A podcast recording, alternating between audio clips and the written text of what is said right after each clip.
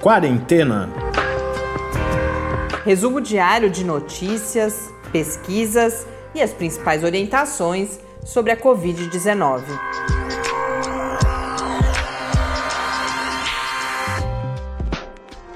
Quarentena, dia 243. Olá, chegamos à sexta-feira e assim a este nosso do centésimo, quadragésimo terceiro encontro aqui no Quarentena.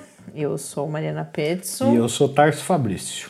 Hoje no Brasil, oficialmente registrados, são 5.810.652 casos de Covid-19, com 164.737 mortes, um acréscimo registrado de 503 mortes nas últimas 24 horas. A gente olha hoje, a nossa lupa vai para o estado do Amazonas, que teve uma situação, a gente sempre quando fala do Amazonas e muito particularmente de Manaus, é uma das faces mais dramáticas da pandemia aqui no Brasil e o estado neste momento registra 168.596 casos com 4.683 mortes. E aí na pesquisa de notícias, eu quando eu vi a tendência, hoje a gente vai falar aqui no podcast, infelizmente já são nove capitais com tendência de crescimento dos casos de Covid-19, aqueles estudos da Fiocruz com base nos dados do Infogripe, mas felizmente. Que, inclusive está bugado, né? Hoje eles divulgaram que tiver, tem um apagão de dados justamente por esses problemas que, que está enfrentando o Ministério da Saúde, etc., com a história dos hackers, não sei o quê.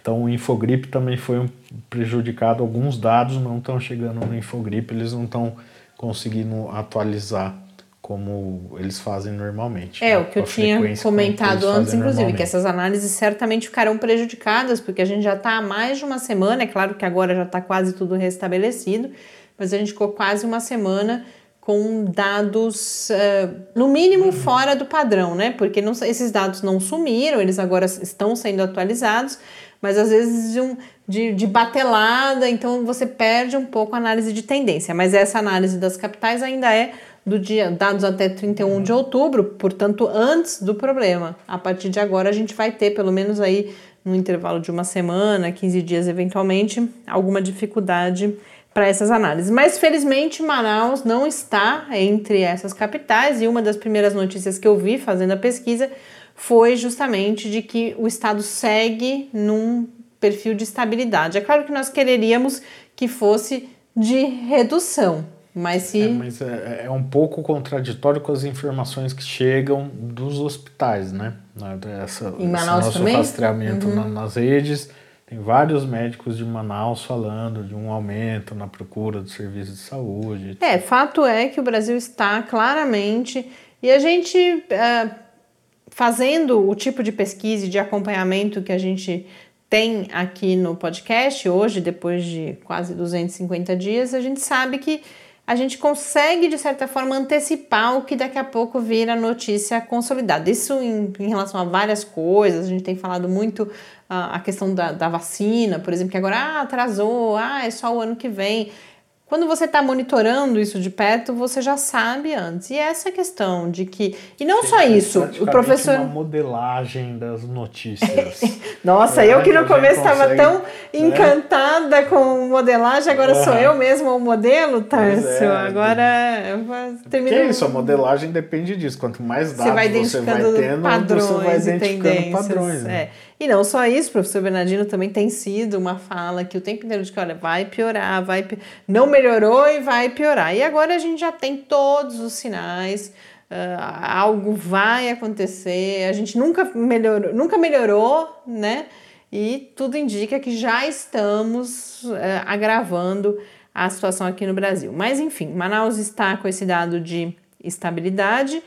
E um outro aspecto que eu destacaria que foi divulgado aí, uma matéria de dois dias atrás, se eu não me engano, como as queimadas, a gente sabe no Amazonas a gente tem uh, essa questão da, das queimadas na Amazônia como algo muito presente e como isso, um estudo da Fiocruz que foi divulgado aí nos últimos dias, mostra o quanto isso agrava, claro, a situação das doenças respiratórias, dentre elas a Covid-19. Então, você pode ter, por causa da fumaça, um agravamento dos quadros de Covid-19, mas não só, também de outras doenças respiratórias, o que pode ser um problema. Que praticamente pela... tinham zerado, né? Lembra? A gente chegou a comentar isso.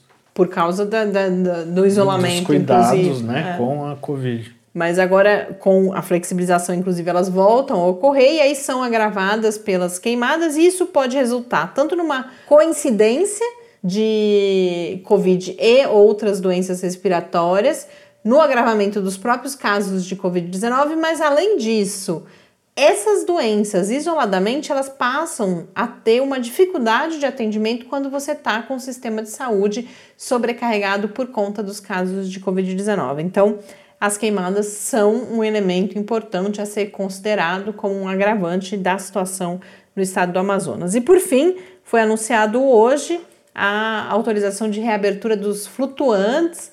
Para quem é de outros estados, você tem flutuantes em alguns poucos outros estados no Brasil, mas para a maioria das pessoas é uma realidade desconhecida. Os flutuantes, eu fui aprendendo fundamentalmente durante esta pandemia, são uma instituição no estado do Amazonas e eles foram, por conta, claro, da, da toda a configuração ali uh, geográfica, e aí você tem atividades de lazer, de entretenimento, de, o turismo, todo bastante relacionado a essa figura dos flutuantes, e eles foram autorizados hoje a voltar a funcionar a partir da próxima segunda-feira, especificamente aqueles caracterizados como restaurantes. Outras atividades que acontecem nesses flutuantes ainda não estão autorizadas. A questão dos flutuantes tem sido uma polêmica no auge da pandemia. Uh, houve um momento em que houve a, a, autorização de reabertura, isso foi, não tenho detalhes aqui agora, mas eu lembro, isso eu lembro de, de, de memória mesmo, assim, de é, quando logo começaram a melhorar, começou a melhorar a situação, a gente teve a retomada de algumas atividades, depois isso foi proibido, está proibido desde setembro, mas agora então foi autorizado, mas com pelo menos o discurso público é de bastante cautela de que haverá, haverá um monitoramento para ver o impacto disso no crescimento dos casos e, eventualmente, uma reversão dessa medida. No mundo, segundo a Organização Mundial da Saúde, nesse momento são 50, 52 milhões 487 mil 476 casos de Covid-19.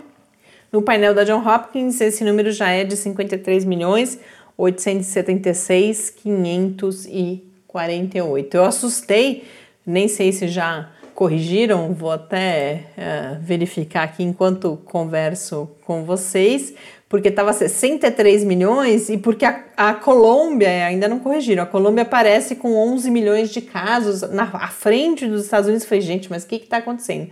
Mas é um erro. Acho curioso que já esteja há pelo menos alguns minutos, porque eu peguei esse dado já faz uns 15 minutos, mas é um erro. A Colômbia, na verdade, tem 1 milhão 826 mil, tem 10 milhões aí uh, excessivos de casos. O famoso erro de digitação. É, só que nunca tinha visto um erro assim na, nesse painel da John Hopkins. Mas enfim, tá marcando 63 milhões, alguém que porventura. Tô falando porque vai ver que alguém tá vendo então e fala, mas a Mariana falou 53 milhões, são 63, mas não, claramente há um erro aí para a Colômbia. O que nós temos são 53 milhões 876 mil 548 casos em todo o mundo, com 1 milhão 300.391 mortes. E a tendência de aceleração, que é evidente, vendo o número de casos dos Estados Unidos, né? Que alguns dias já bate recordes né, de, de, de número de casos.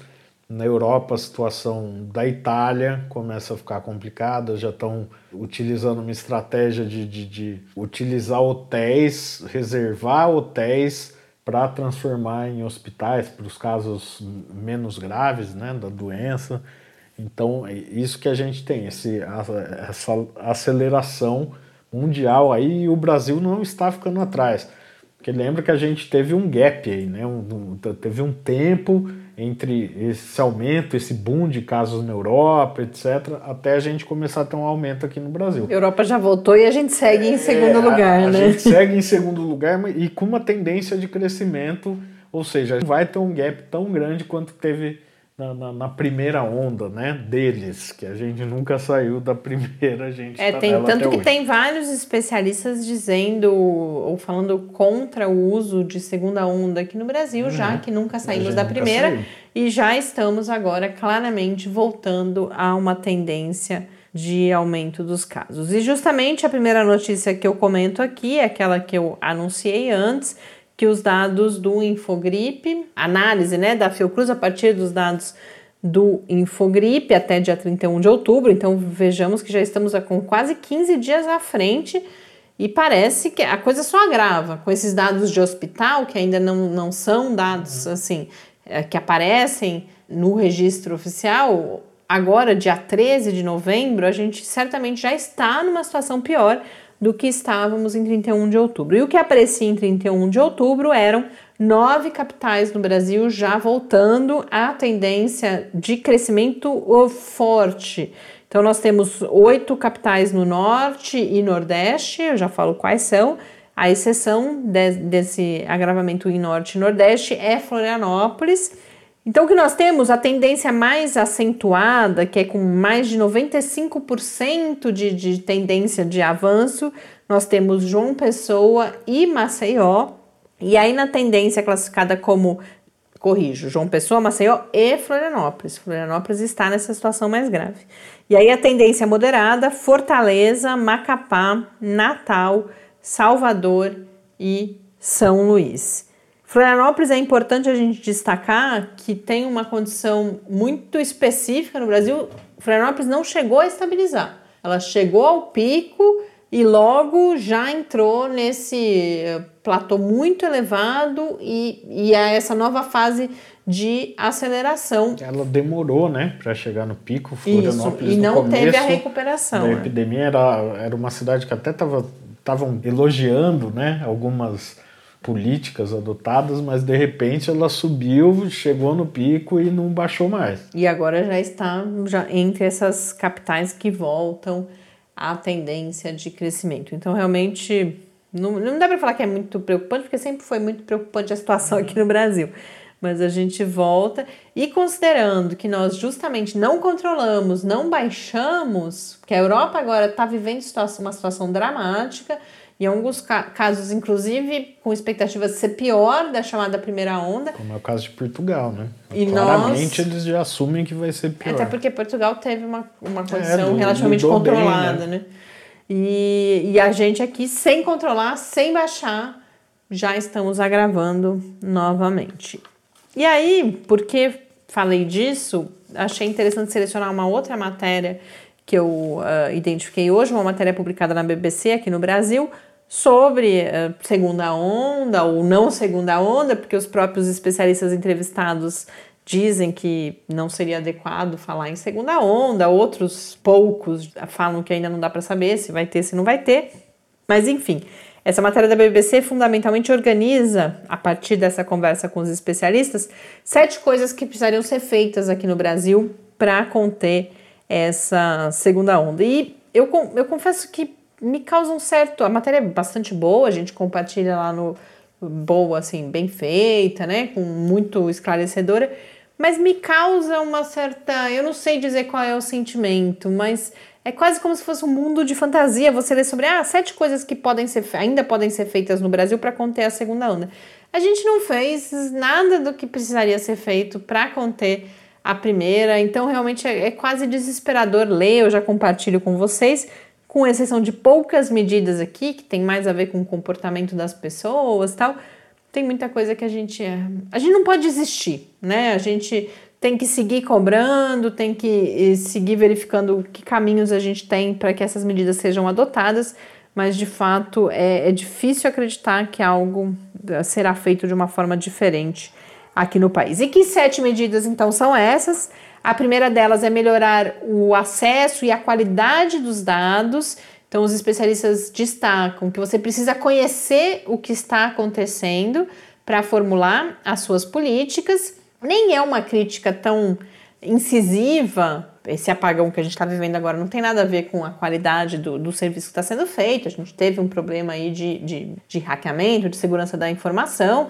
A gente lembra que lá no começo da pandemia foi dramática essa questão dos dados, mas agora o que eles colocam mais é no sentido de você ter mais detalhamento. Então, para cada caso, você saber, por exemplo, a gente lembra uma polêmica que houve e continua é, existindo, por exemplo, de identificação da etnia, se a pessoa se identifica como negra por conta da desigualdade racial que existe no país. E aí você tem idade, você tem uma série de. Você pode detalhar, você pode dizer, olha, você tem um caso de Covid e você pode, em relação a esse caso de Covid, acrescentar uma série de outras né? informações. Você qualifica aquele caso. Você fala o gênero, se é homem, se é mulher, se é um outro gênero. Você fala questão étnica, se é branco, se é negro, se é indígena, questões de idade, de comorbidades, etc. Onde etc, mora, né? Etc. Uma série de, de grau de o nível escolar, enfim.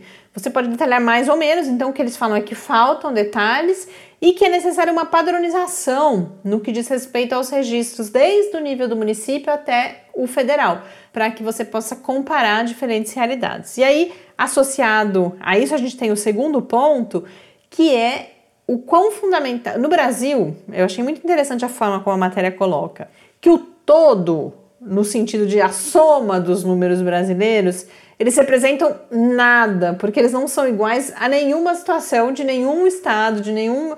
Então, você precisa. O Brasil é muito grande, é muito diverso, e ou você olha para a situação desde o local até o regional, estadual, eh, para entender o que acontece e poder formular políticas públicas. A soma realmente nos diz praticamente nada. E por que, que é importante você entender cada realidade mais específica? Porque para planejar e aí, inclusive, fala-se em medidas de pacotes de restrições que considerem essa realidade local. Não adianta você dizer para o país o que deve e o que não deve ser feito, porque ou isso vai ser menos do que uma determinada localidade precisa, ou vai parecer excessiva e, portanto, vai gerar ainda mais resistência e, portanto, menos adesão. Um terceiro ponto seria ampliar a testagem, isso a gente já falou bastante aqui, inclusive nos últimos dias, e um quarto relacionado a isso é você ter políticas de isolamento de casos e de rastreamento de contatos.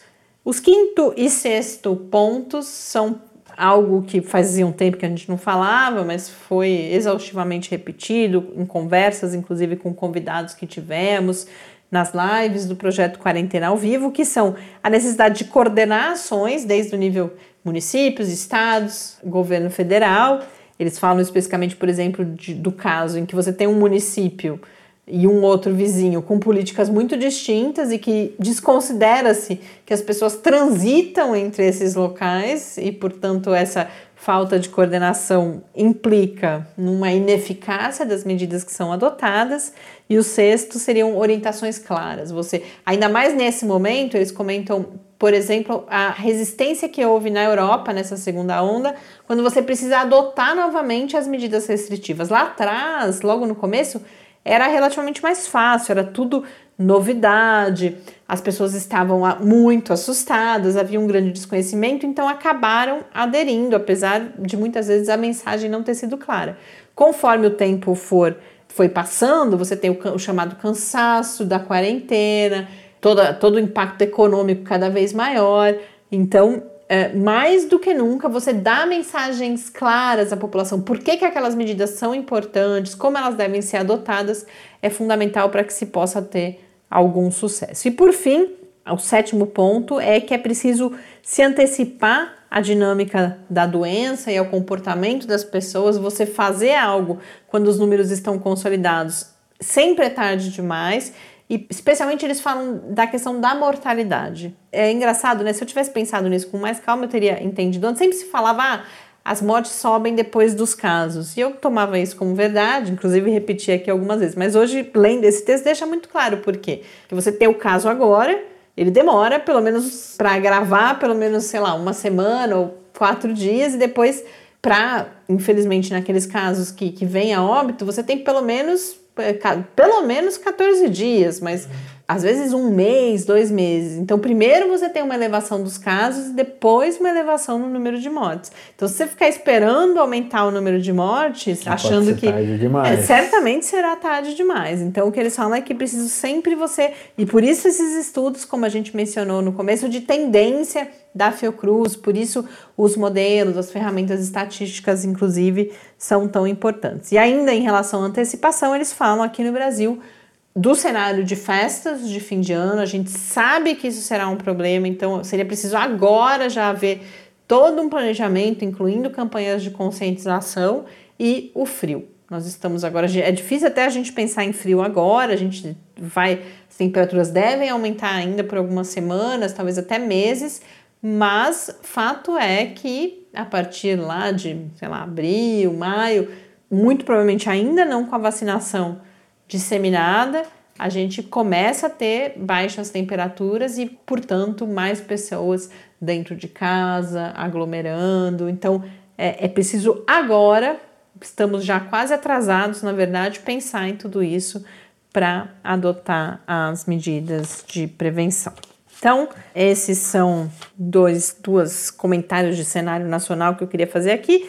E para a gente concluir, nós estamos, esse é o último dia que a gente grava, amanhã e depois tem episódio, mas a gente já grava tudo hoje. E domingo nós vivemos aqui no Brasil as eleições municipais, é algo que havia muita apreensão, eleições que foram adiadas.